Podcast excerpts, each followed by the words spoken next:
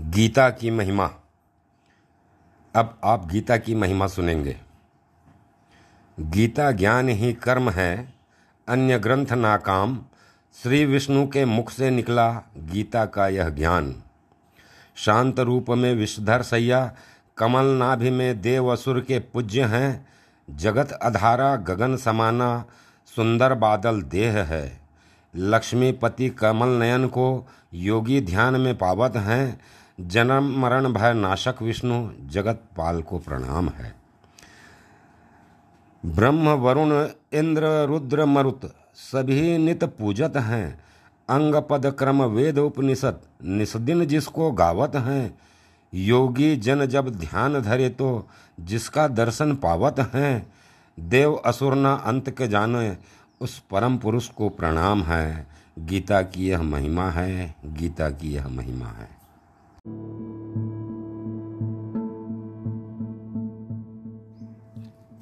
प्रिय श्रोताओं, गीता के संबंध में आपसे कुछ बातें कहनी है। गीता विश्व के प्राचीनतम ग्रंथों में श्रीमद् भगवत गीता का नाम सर्वोपरि है। सृष्टि के समस्त भौतिक एवं आध्यात्मिक ज्ञान से युक्त होने के कारण गीता समस्त ज्ञान का कोश है। गीता को सभी वेदों का सार कहा गया है। गीता संसार के सभी नियमों तथा ज्ञान विज्ञान की कसौटी में खरा उतरता है। महर्षि वेद व्यास जी ने श्रीमद् भगवत गीता की रचना जगत के कल्याण हेतु किया है। चूँकि गीता ज्ञान का भंडार है, अतः स्वभावतः गीता गुढ़ एवं रहस्यमय है। गीता में अनेकों भेद एवं राज छुपे हुए हैं। गीता का मूल श्लोक संस्कृत भाषा में है। संस्कृत भाषा में श्लोक होने के कारण गीता में छुपे रहस्यपूर्ण ज्ञान को संस्कृत भाषा के जानकार ही समझ पाते हैं।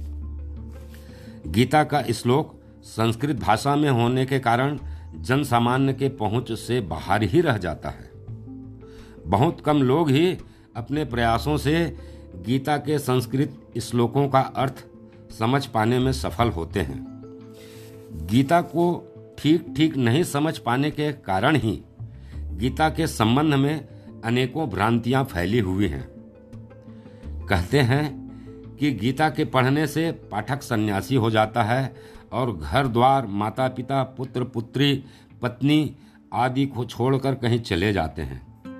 कुछ लोग कहते हैं कि गीता महाभारत पढ़ने से आपसी कलह एवं युद्ध होते हैं। यह भ्रांतियाँ गीता के विषय में समुचित ज्ञान नहीं होने के कारण ही है। यदि गीता को जन सामान्य ठीक ठीक समझ जाए तो जन सामान्य में फैली गीता के संबंध में सभी भ्रांतियाँ दूर हो जाएँगी। और जन सामान्य गीता ग्रंथ में छुपे रहस्यपूर्ण ज्ञान को अनुभव कर स्वयं का कल्याण एवं जग का कल्याण करने में अग्रसर हो सकेंगे। इन्हीं उद्देश्यों को लेकर मैंने यह दुस्साहसी कार्य करने का निश्चय किया है। जन सामान्य हेतु गीता के श्लोकों को संस्कृत भाषा से एक सरल भाषा में रूपांतरित करना, अनुवाद करना या रचना करना एक अत्यंत ही कठिन कार्य है। चूँकि गीता रहस्यमय ज्ञान से परिपूर्ण है अतः यह कार्य और भी कठिन हो जाता है कि कहीं किसी रहस्यमय ज्ञान का भाव अथवा गुण न परिवर्तित हो जाए।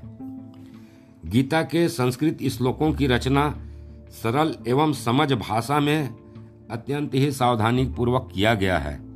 संस्कृत शब्दों के अर्थ, गुण एवं भाव में बिना बदलाव किए सरल एवं समझ भाषा में रूपांतरित किया गया है। फिर भी श्रोताओं से अनुरोध है कि इस दुस्साहसीपूर्ण कार्य में मुझसे किसी भी प्रकार की कोई त्रुटि हो तो कृपया शंका समाधान हेतु मुझे व्यक्तिगत रूप से अवगत कराने का कष्ट करें। ज्ञान कर्म संन्यास योग में मगन सदा जो रहता है, कर्मों को वह त्याग भाव से ईश्वर को अर्पण करता है। दिल में शंका रहने ना दे, दिल की शंका सभी मिटा दे। बनकर समदर्शी जग को देखे, प्रभु को जीवन अर्पण कर दे। ज्ञान रूपी तलवार से अपनी अज्ञानता का नाश करे, आत्मा में स्थित होकर परमात्मा में ही लीन रहे। आगे और भी।